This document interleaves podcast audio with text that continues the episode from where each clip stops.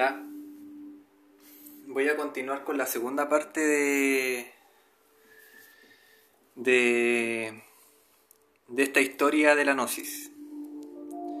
Eh, voy a seguir profundizando, no sé cuánto tiempo me demore, pero pensé que iba a ser corto, pero en realidad es extenso la verdad el tema.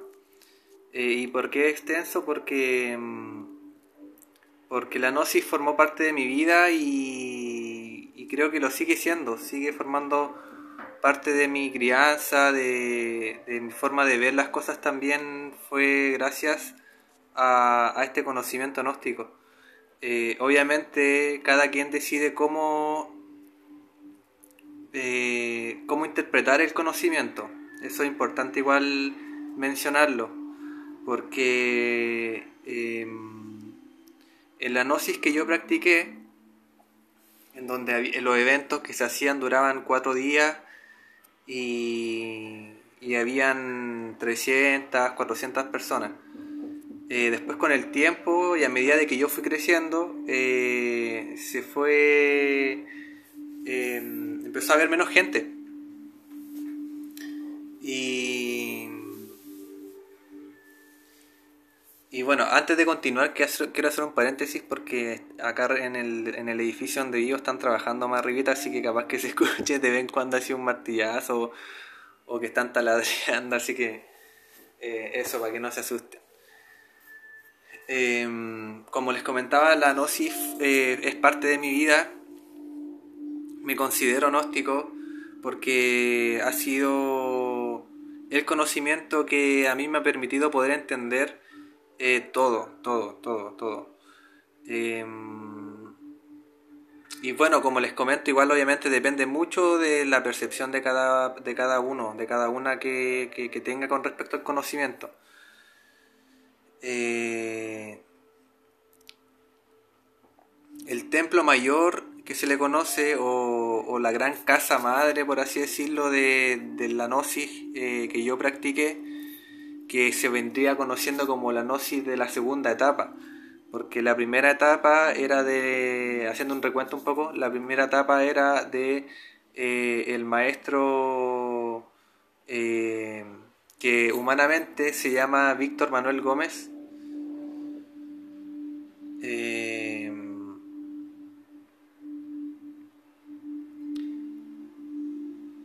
quien era el advenimiento de Samael Aun Weor. Esa es la primera etapa de la Gnosis, ahí se formaron las bases gnósticas y esa es la Gnosis que, que más se ha masificado. Esa es la Gnosis que nosotros vemos en internet, en los cursos, eh, eh, hay panfletos también que se ven en las ciudades, yo he visto acá en, en Antofagasta, en Viña, en Puerto Montt, en Santiago, y varias personas también han conocido la Gnosis, no por la Gnosis que yo practico, o que yo practiqué más fuertemente hace ya tres años atrás, eh, hoy día estamos en dos mil veinte. Eh, sino más bien una Gnosis eh, más teológica, una Gnosis también más, más esotérica. Eh, ahí se enseña mucho sobre las dimensiones, eh, prácticas para desdoblarse, eh, prácticas para trabajar con los elementales, teurgia, eh, liturgia también, eh, y varios aspectos Eh, que son de conocimiento bien como oculto, bien único, por así decirlo, más que oculto, es único, eh, y por ende hay que saber encontrar el conocimiento, porque ese conocimiento igual está en internet, pero hay que saber encontrarlo. Eh, y bueno, en este en esta primera etapa de la Gnosis, eh, estos, estos, estos chicos obviamente hasta el día de hoy siguen funcionando. Eh, yo fui una vez y, y obviamente uno tiene sus apreciaciones y todo porque también viene con otra con otra Gnosis, pero, pero en sí el conocimiento eh, yo lo tomo y, y como le digo va a depender también mucho de la persona, de cómo interpreta el conocimiento. Eh, y en ese sentido, desde mi percepción, por lo que yo viví en esta otra gnosis, que, que es una gnosis eh, madura, en el sentido de que la gente que había dentro, o que hay dentro de este, de este movimiento gnóstico, eh, que es de la segunda etapa del maestro, que les comentaba yo que, que es un maestro venezolano, eh, a diferencia del otro que es mexicano, eh, y eh, este maestro venezolano, Rafael Hernández, viene de alguna manera a canalizar eh, a Samael Aun Weor. Eh, no como Víctor, que, que en, en, en el caso de la humana persona de Víctor, el ser de él era Samael. Eh, pero Rafael Hernández, que es eh, con el maestro con el cual yo, yo me, me aprendí de alguna manera del conocimiento que él le entregaba, eh, me enriqueció mucho, mucho, mucho, mucho. Obviamente también estudié la gnosis, la primera etapa de la gnosis. Ahí eh, cuando chico leía muchos libros de, de, de esa primera etapa. Ahora la historia igual es bien, bien controversial, eh, hasta el día de hoy igual se han hecho videos de como de funa, funando a, a la gnosis a la cual yo, yo practiqué, eh, y con justa razón también. O sea, nadie es santo, nadie es santo, y por eso les comentaba también en, en el otro audio que, que que la gnosis es una escuela que saca magos blancos y magos negros. Eso es lo que yo vi y es lo que también siempre me dijeron. Fue una reflexión en realidad que sacamos con mi papá. Eh, y él siempre me dijo que yo tenía que, que observar, que siempre tenía que estar atento, estar observando nomás, hacerme el weón, me decía, hacerte el weón, sea... Hacete el loco nomás, me decía. Después ya cuando fui más grande, obviamente empecé a decir, hacete el loco, no, hacete el weón, me decía. Eh, pero igual fue un tema para mí porque mmm, yo era un joven, un niño, eh, que ya tenía vivencias raras, eh, que eran bien, bien comprendidas por, por, por mis familiares. Eh, pero así como eran entendida, entendidas, también había una responsabilidad por... por por lo que yo veía, por lo que yo sentía, por los sueños. Entonces tenía una muy buena interpretación de los sueños también desde muy chico. Entonces, gran parte de las ideas familiares que habían recaían en mí, sin que yo me diera cuenta. Después fui creciendo, a los quince años me consagré como el sacerdote más joven de la, de la orden, de la Logia Blanca, así se denomina. Eh... A los quince años, un proceso, un proceso espiritual que en realidad a la mayoría de las personas siempre les tomaba siete años, cinco años. Ahí obviamente dependiendo de, de lo que el maestro también iba observando y viendo con su, con su, con sus facultades que él, que él tenía. Eh, Y bien, fue, fue bien todo mediático para mí, la verdad. Fue bien mediático, fue bien fue bien raro. Creo que lo tomé con mucha madurez el tema, porque era el sacerdote más joven. Habían varios jóvenes también eh, que habían hecho este seminario para convertirse en, en, en Isis, que se les conoce a las mujeres. Y a los sacerdotes se les llama, a los hombres se les conoce como sacerdotes. Las Isis vendrían a representar como las monjitas. eh, todos con sus vestiduras, obviamente, y todo. La, las diferencias sí son que acá, obviamente, uno puede tener pareja, puede hacer tu vida normal, sin problema. Y ni nada, no, no hay. hay no hay. Eh, hay libertad de acción, hay libertad de acción. Eh, pero también hay que cumplir, como uno tiene un grado de... o está comprometido de alguna manera con, con esta iglesia, porque por lo, por lo menos acá en Chile está constituido como una iglesia. En otras partes, obviamente por el gobierno, no se puede o, o hay trabas.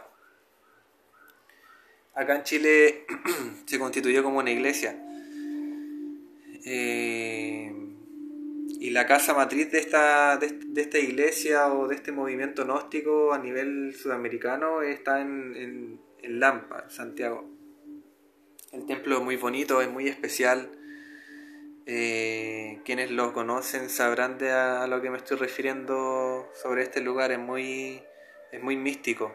El templo tiene la forma de un cuerpo humano.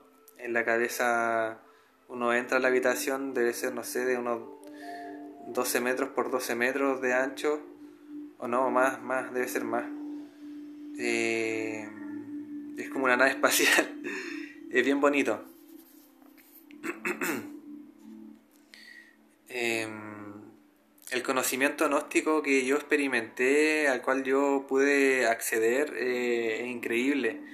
Es fuerte, requiere de, de mucha madurez, en el sentido de no volverse loca, loco, eh, porque lo vi, vi gente adulta, mayor que yo, que debería, creo yo, haber sido todo lo contrario, porque por eso les, les comentaba que creo que he tenido una madurez igual súper grande para eh, llevar las cosas que he tenido que vivir espiritualmente.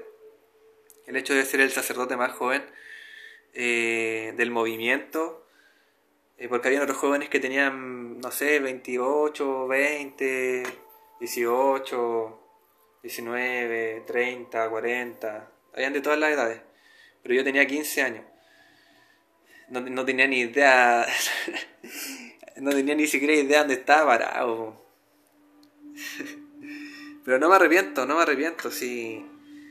Eh, lo, lo curioso de esto fue cómo se dio todo, y por eso quiero grabar esto y quiero dejar un testimonio, porque un testimonio de causa quizás a alguien le sirva, y de alguna manera siento también que me despojo de, de algo de algo que me ha tenido atado, de algo que me, me, ha, me ha provocado también sufrimiento. eh Y no culpo a nadie, no culpo a nadie, no culpo a nadie. Eh, hoy en día me alejé de la Gnosis, estoy lejos de la Gnosis. Eh, he tenido que hacer varios trabajos también en los mundos internos para, para poder ir sanando, poder ir, poder ir cortando, o más bien cortando, transformando ciertos lazos.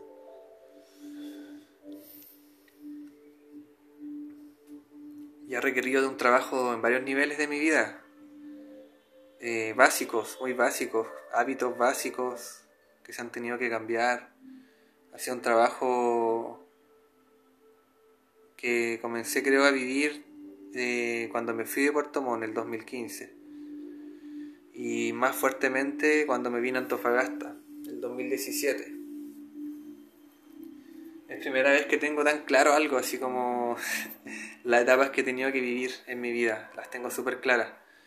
A diferencia de, de ahora, por ejemplo, no tener claro qué hacer con mi vida, eh, de tener crisis existenciales por esto, de sufrir por esto también, harto.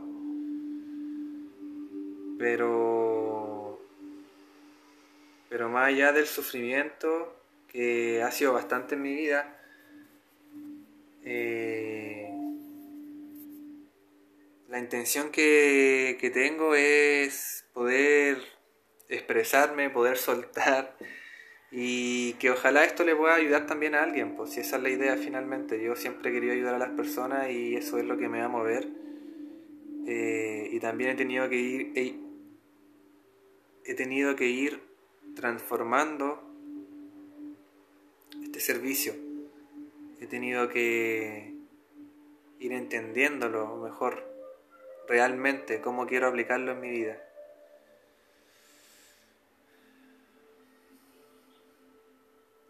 Yo les comentaba que mi familia en sí siempre han sido personas espirituales. Mis papás, eh, desde mucho antes de que yo naciera, ya pertenecían a este movimiento.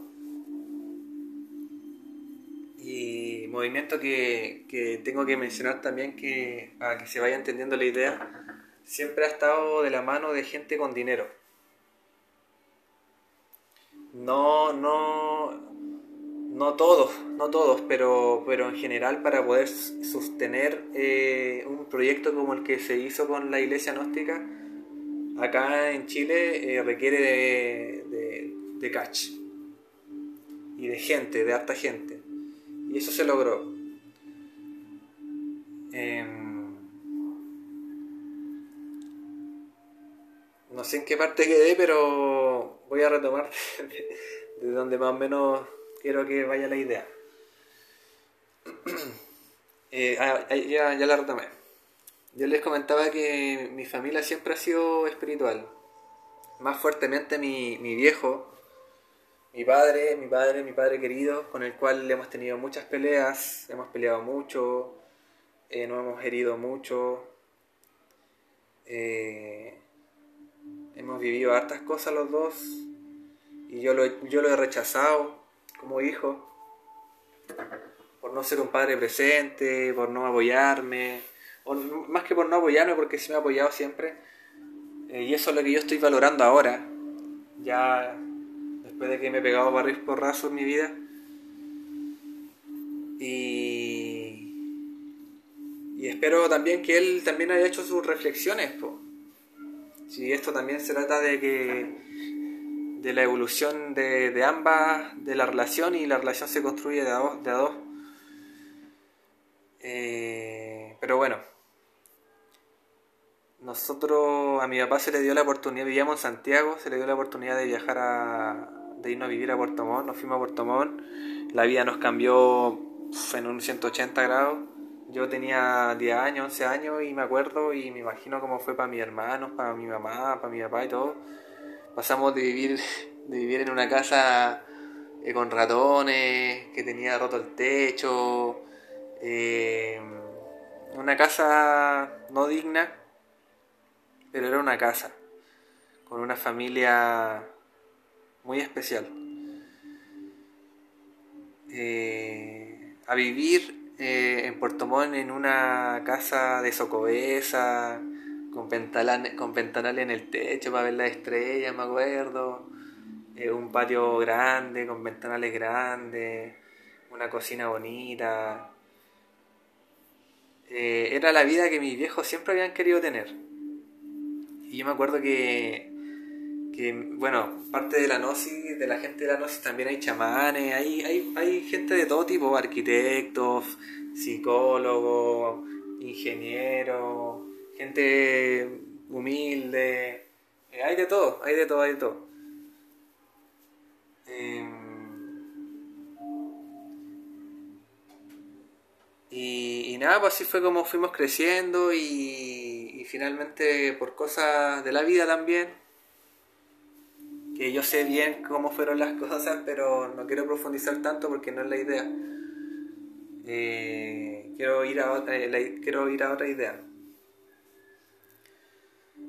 Eh, pasó lo que pasó nomás, mi viejo también abrió un, un santuario que se le llamaba, todo esto ya estoy hablando del año dos mil diez, dos mil once... Empezamos a hacer una preparación eh, porque se venía el año dos mil doce y el veintiuno de diciembre y una fecha bien, bien especial.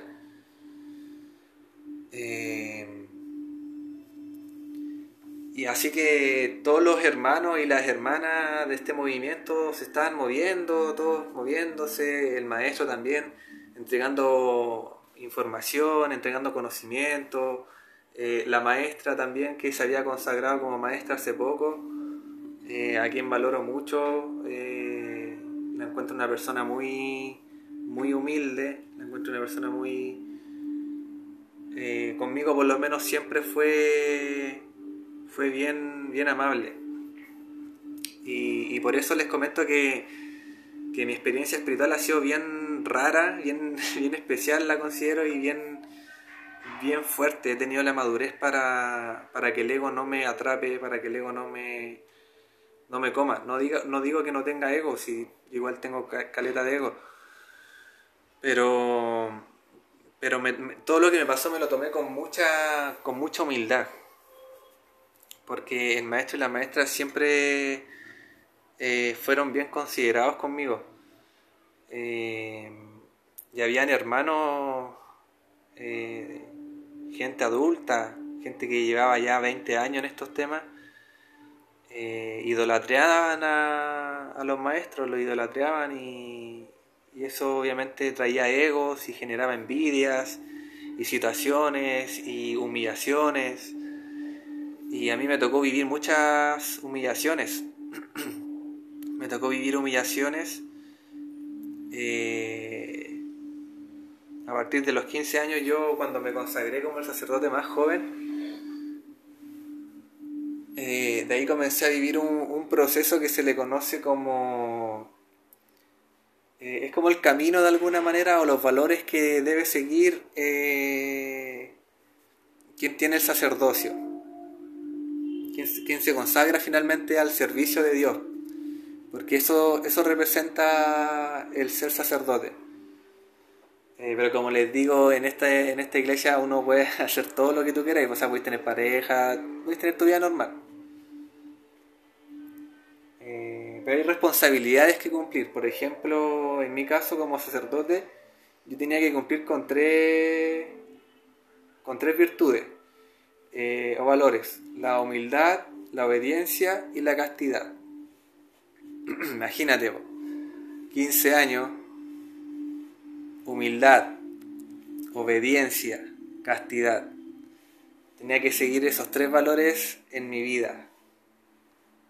Siendo un niño de quince años, eh, teniendo ya también, estaba teniendo amigos yo en, en, el, en, en el barrio, eh, estábamos ya igual saliendo más, eh, a jugar a la pelota y todo el tema, a carretear. Y todo el, todo el show. A los quince años, porque igual yo empecé a carretear desde muy joven, como de los doce. A los doce, de hecho, fue la primera vez que tomé en el campo. Temas, cosas de cosas del campo igual. Eh, y como les digo, ha sido toda una transformación, ha sido todo un cambio de hábitos, ha sido toda una purificación de... de la recodificación de mi A D N, de mis ancestros. He tenido que cambiar muchas cosas, he tenido que sanar muchas cosas, eh, pero aún así no ha sido suficiente para, para Dios. Aún no es suficiente para ti. Y, y lo estoy haciendo. Este audio, este audio sé que es necesario.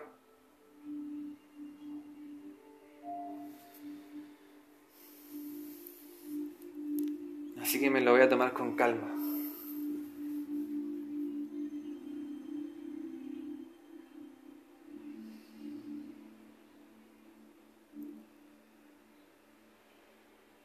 Eh, les quería comentar también que...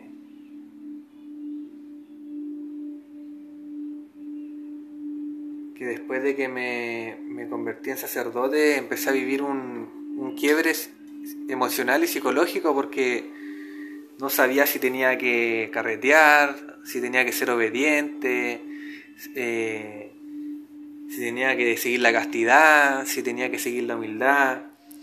Y mi viejo, como siempre, él fue devoto, igual a fanático en esta cuestión, eh, él veía igual de alguna manera como a veces yo quizás me humillaban y él no decía nada. Eh, y eso fue bien doloroso, fue bien fuerte, porque tu viejo te dice, eh, nada, sí, sé humilde nomás, baja el moño. Eh, y es fuerte porque es tu papá igual, po. Es tu papá, pues yo, yo ahora lo reflexiono. Y antes, hace un par de años atrás, un, hace un par de tiempo atrás, yo estaba más herido por, por esto, pero no lo entendía bien. Hoy que lo entiendo, ya no estoy herido. Lo comprendo y entiendo que él tampoco buscó nada de lo que pasó. Las cosas se dieron así y cada quien tiene que hacerse responsable de finalmente cómo eh, interpreta y cómo lleva su vida. Eh, y eso es la gnosis, eso es el conocimiento. En eso se basa. Yo leí caleta, leí mucho la Gnosis. Cuando hice el seminario para convertirme en sacerdote, viajábamos una vez al mes a Santiago. Yo de Puerto Montt viajaba a Santiago, pero había gente que viajaba de, Conce de Concepción, de Antofagasta, de Iquique, de otras partes de, de, de, de, de Sudamérica, a, este, a estos eventos que se, se, se generaban una vez a la, al mes por cuatro días y... Y eran cuatro días intensos, de mucha información, de, de todo el día estar estudiando. Eh, y después tú, al, al, pasaba un mes y al próximo evento tú tenías que hacer una, una presentación eh, y exponer lo que se había pasado en las clases anteriores, que eran cuatro, cuatro, cuatro ramos. Eh, no me acuerdo ya muy bien cómo se llaman los ramos, pero uno era liturgia, otro era catequesis, o, o esos dos eran juntos. Eh, después estaba antropología, creo, o no me acuerdo muy bien, pero era, era relacionado con la antropología y ahí veíamos todo lo que era el tarot, veíamos un montón de cosas. Y ahí mi viejo era el profesor. eh, eran los profesores, los seleccionaba el maestro en este caso. Y el evento fue bien bien potente, bien potente, bien fuerte de, en, en varios sentidos, en varios sentidos. Eh, y también ya esto se empezó a, a este este seminario que se llamaba eh, Luz de Luces o Lumen de Lumen, Lumen de Lumen, algo así en latín. Eh, Se empezó a unificar de alguna manera con, con lo que venía pasando el, el, para el veintiuno de diciembre del dos mil doce, porque el evento en sí, el seminario, se había hecho para eso, para, para consagrar a ISIS y sacerdotes en poco tiempo para el dos mil doce. Ese era el propósito. Así que yo aproveché de subirme al barco porque yo igual ya... Era de, venía desde chico metido en la Gnosis, ya igual conocía las prácticas, que se supone que eh, eh, tú tenés que saber después de que pasas de ser como discípulo o cenacular a, a diácono, que se le conoce. Eh, y yo ya esas cosas las conocía sin, sin haber sido nada, sin haber sido nada de esas cosas. Desde muy chico ya me sabía gran parte de la información. Información que ahora está en el inconsciente porque conscientemente no me acuerdo casi nada. Y así lo quise. Porque sé que... Y fui testigo de que mucha información en la cabeza, más que ayudarte, te, te caga. Te, te, te fanatiza o muchas veces te, te encuadra eh, o te vuelve muy prejuicioso. O te encierra una visión, o vives una sola cosa, y, y en realidad la espiritualidad, yo llegué a la conclusión de que la espiritualidad no es conocimiento, la espiritualidad es la vida, la vida que estamos viviendo ahora, estamos respirando, en estos momentos estamos viviendo la espiritualidad y no nos damos cuenta, estamos rodeados de gente, de seres que están con nosotros en estos momentos, eh, escuchando mientras... Eh, escuchamos esto, ellos escuchan nuestros pensamientos y quizás más de alguno de las personas que sean guiadas a este audio eh, van a ser guiadas por, por estos seres que, que se les conoce como arcángeles, que son el arcángel Gabriel, el arcángel Rafael, el arcángel Miguel, el arcángel Uriel, el arcángel Metatrón y, y hay más, pero esos son los que a mí este, estos últimos meses me ha tocado vivenciar con personas que, que ellos nos conectan. Me han conectado con muchas personas estos últimos meses. Ha sido muy especial.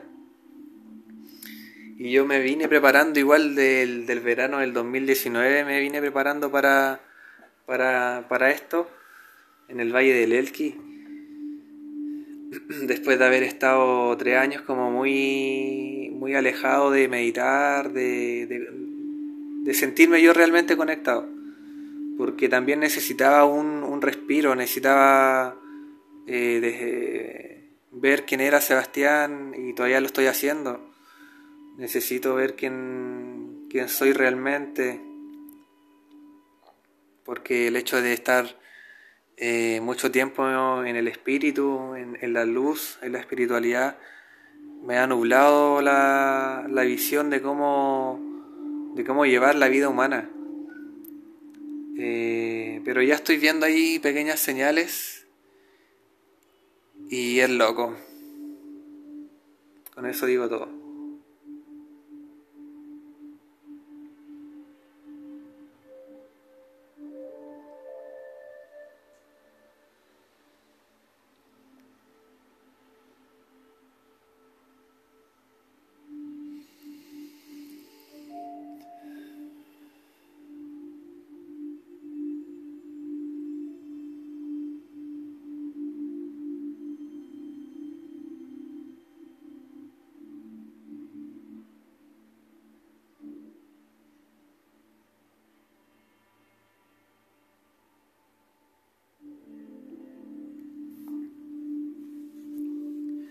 Llegó un momento de tantas humillaciones que viví en la Gnosis.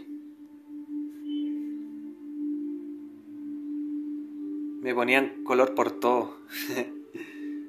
No podía ser yo. Y era un niño. Po. Era un niño buscando el camino espiritual, buscando respuestas. Y las encontré. Encontré las respuestas que estaba buscando. Fue doloroso, sí. Me enfrenté a gente adulta. Pero me pude enfrentar a ellos una vez que seguí el consejo de mi papá. Como les decía, mi papá me dijo, baja el moño, baja el moño, quédate callado ya. Yo lo hice. Lo hice y después pasaron los años. Pasaron tres años, del dos mil once, dos mil doce, dos mil trece y el dos mil catorce.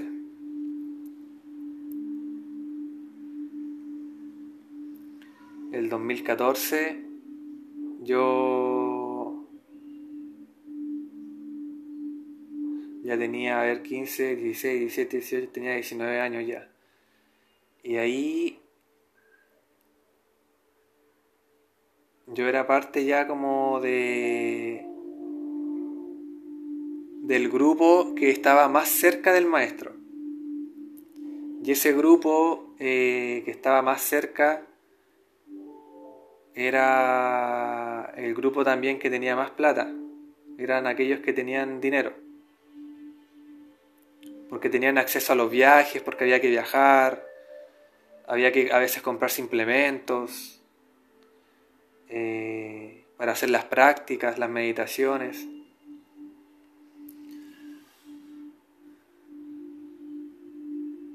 Y ese espacio me lo gané, una porque me gané un espacio entre ellos, me gané un respeto y, y me lo gané porque Porque el maestro y la maestra me permitieron de alguna manera expresarme. Ellos me permitieron demostrar lo que yo estaba sintiendo espiritualmente. Y eso cayó mal también, pues. A veces caía mal. Generaba envidias entre, entre algunos hermanos que... que llevaban al maestro al aeropuerto, lo iban a buscar, lo llevaban al hotel, lo iban a dejar, coordinaban los eventos. A ese tipo de, de hermanos les, les chocaba que el maestro o la maestra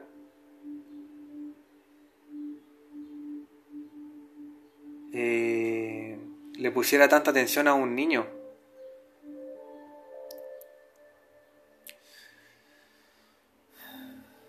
Por otro lado, a mi familia, a mi papá en específico, le enorgullecía. Yo era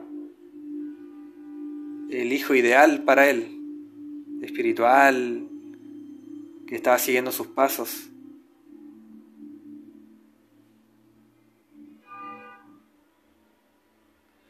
Con los años todo se fue derrumbando.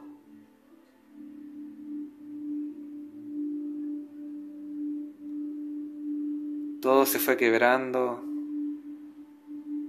Yo tuve que sacar la voz. Después de haberme ganado un espacio en este grupo selecto, que con justa medida también se volvía más selecto porque cada vez había menos hermanos también en el movimiento. No porque fuese el conocimiento malo, sino porque la gente que, que, que lideraba eh, eran personas muy déspotas.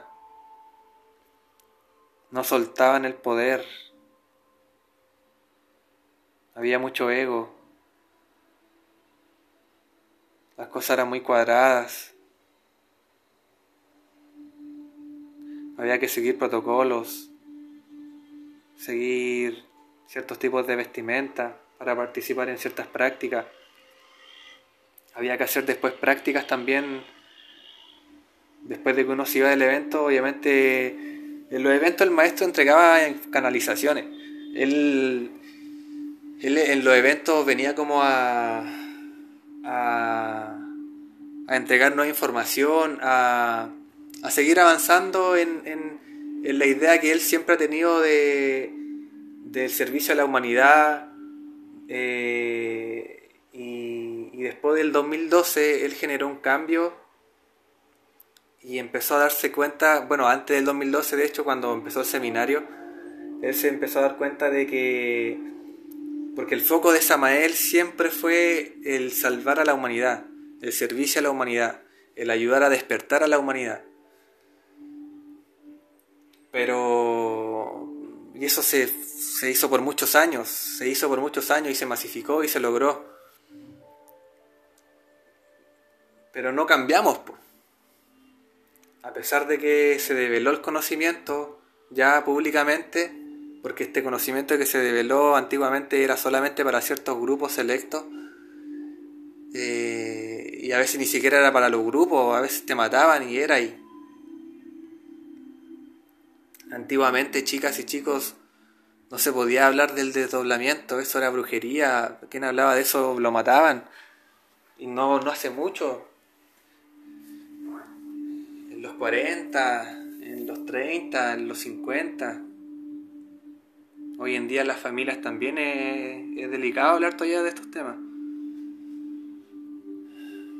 No fue mi caso, en mi familia sí se hablaba de esto, porque teníamos vivencias, pues vivíamos, vivíamos la espiritualidad a diario, como familia, en nuestras vidas personales, en, el, en estos eventos de la Gnosis.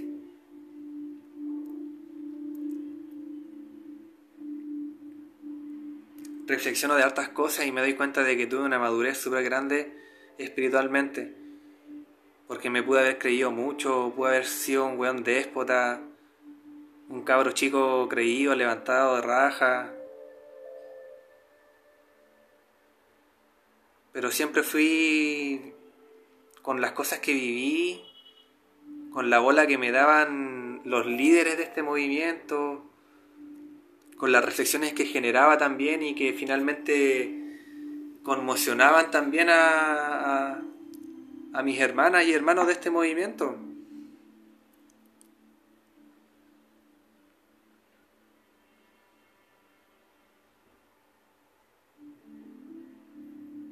Estas son mis reflexiones, pero pero yo sé que quizás gente que escucha este audio, que me conoce,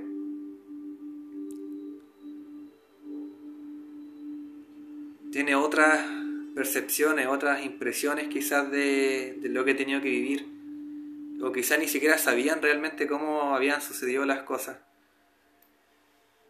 Pero no ha sucedido para nada fácil, no han sido para nada fácil.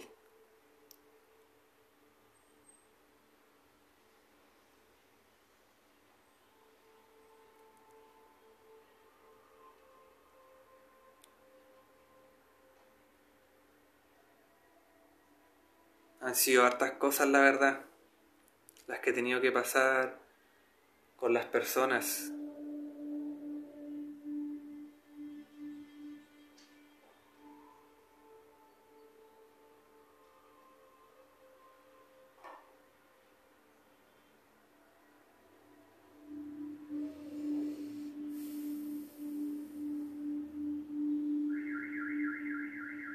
A veces creo que estoy fuera de tiempo, no pertenezco a este tiempo.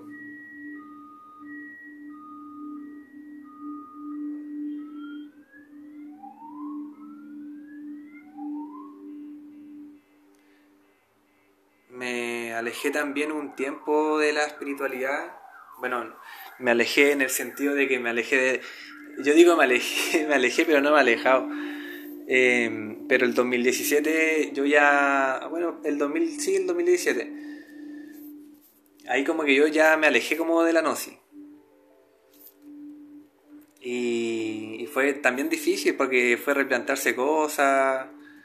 Eh, en la Gnosis también se hacen prácticas. Uno tiene que seguir ciertas prácticas que se hacen. Eh, en ciertos días, a ciertas horas. Son prácticas fuertes, bien bacanes, bien bacanes, bien poderosas. Bien bonitas. Pero la mayoría de la gente se deja llevar mucho por la práctica y no vive, no vive.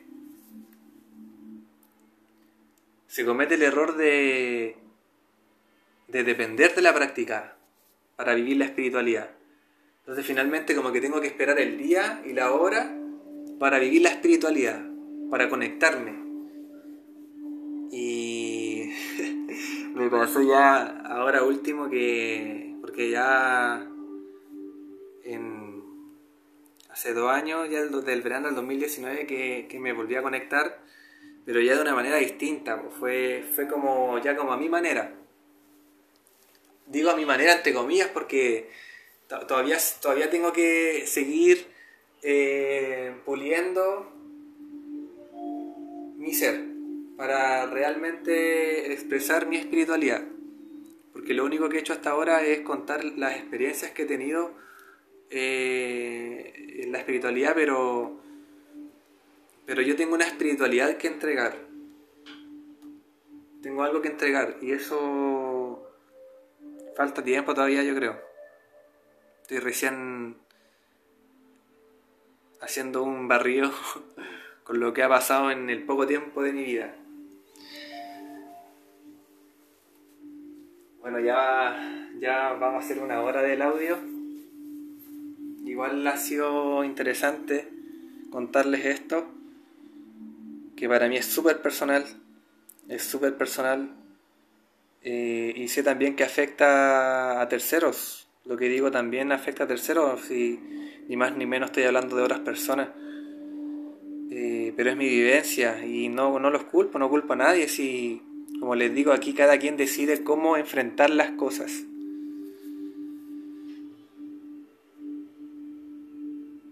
El conocimiento espiritual, cada quien tiene que decidir cómo, cómo tragarlo, cómo masticarlo.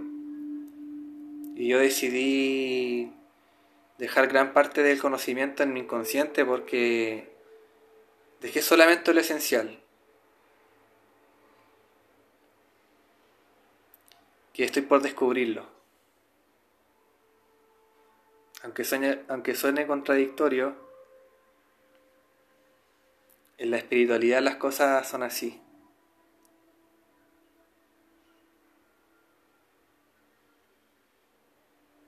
Y para Dios sobre todo,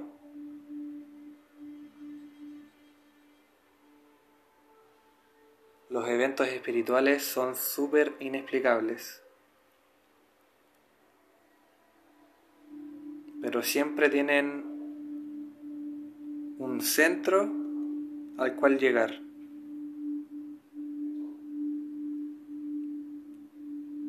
Y ese centro es el humano, es la personalidad humana. Eso es lo que tenemos que transformar, lo que tenemos que modificar, nuestra conducta. Debemos recodificarla, recodificar nuestra conducta. ¿Por qué escuchas este audio? Por ejemplo, son preguntas importantes que hacerse.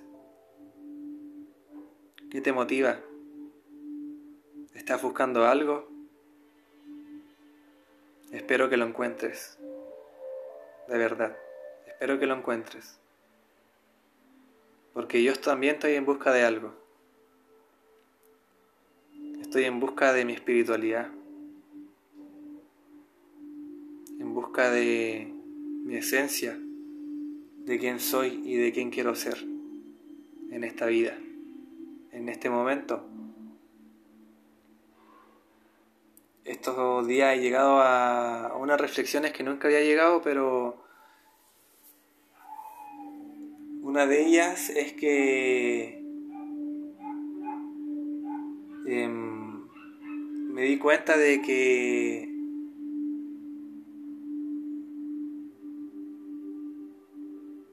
lo primero que me di, que, que la, primero fue, la primera idea fue, recordé que había sido cómplice de lo que hoy está como sociedad, de todo, la forma de construir los edificios, la forma de relacionarnos, todo. Y hay varios que hemos sido, como les comentaba también en el audio anterior, responsables de esto. Cuando me di cuenta de eso, vi al Piñera y dije, por algo te llamáis Sebastián, por, por algo yo, de, yo despierto a esta conciencia con un presidente como tú, po. Porque estaba muy dolido conmigo mismo, porque desperté a, a eso, a que yo salgo a marchar y Y recrimino, pero recrimino desde la ignorancia, porque cuando uno despierta o tiene despertares chiquititos, generan una gran conmoción en esa parte humana que yo les comento, en esa personalidad humana. Y esa es la clave. Si nosotros logramos conmocionar nuestra personalidad egoica, vamos a poder cambiar. Pero hay que tener humildad también para poder cambiar.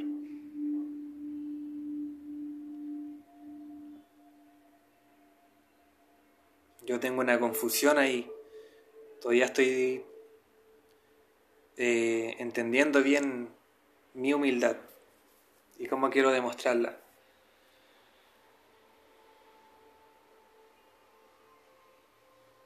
La otra idea que se me ha venido también es, tomando un poco de eso que desperté, a lo que recordé, que había sido también parte de, de lo que hoy está, me di cuenta de que nos gusta esto, nos gusta vivir así, nos gusta ser así,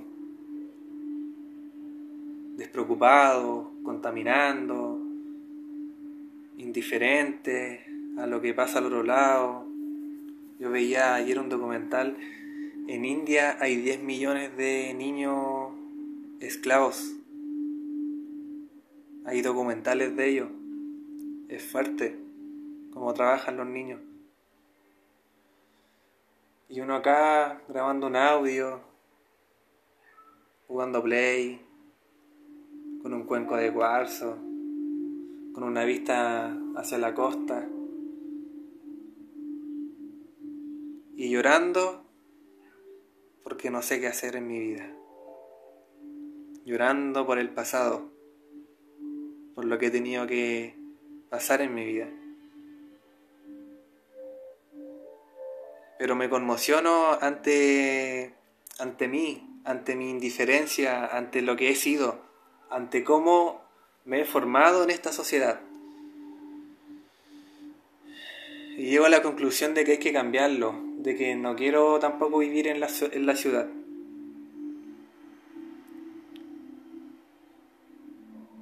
No sé cómo voy a hacerlo, no, no tengo nada, no tengo ni nada, de verdad nada. Lo único que tengo es confianza en mi vida y en lo que quiero, porque no tengo eso, es eso nomás. Porque aparte de eso, lo que quiero también a veces me lo cuestiono porque estoy en este descubrir.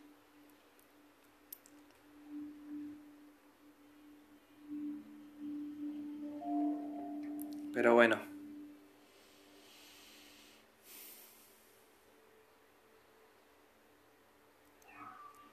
La historia de la Gnosis se sigue forjando.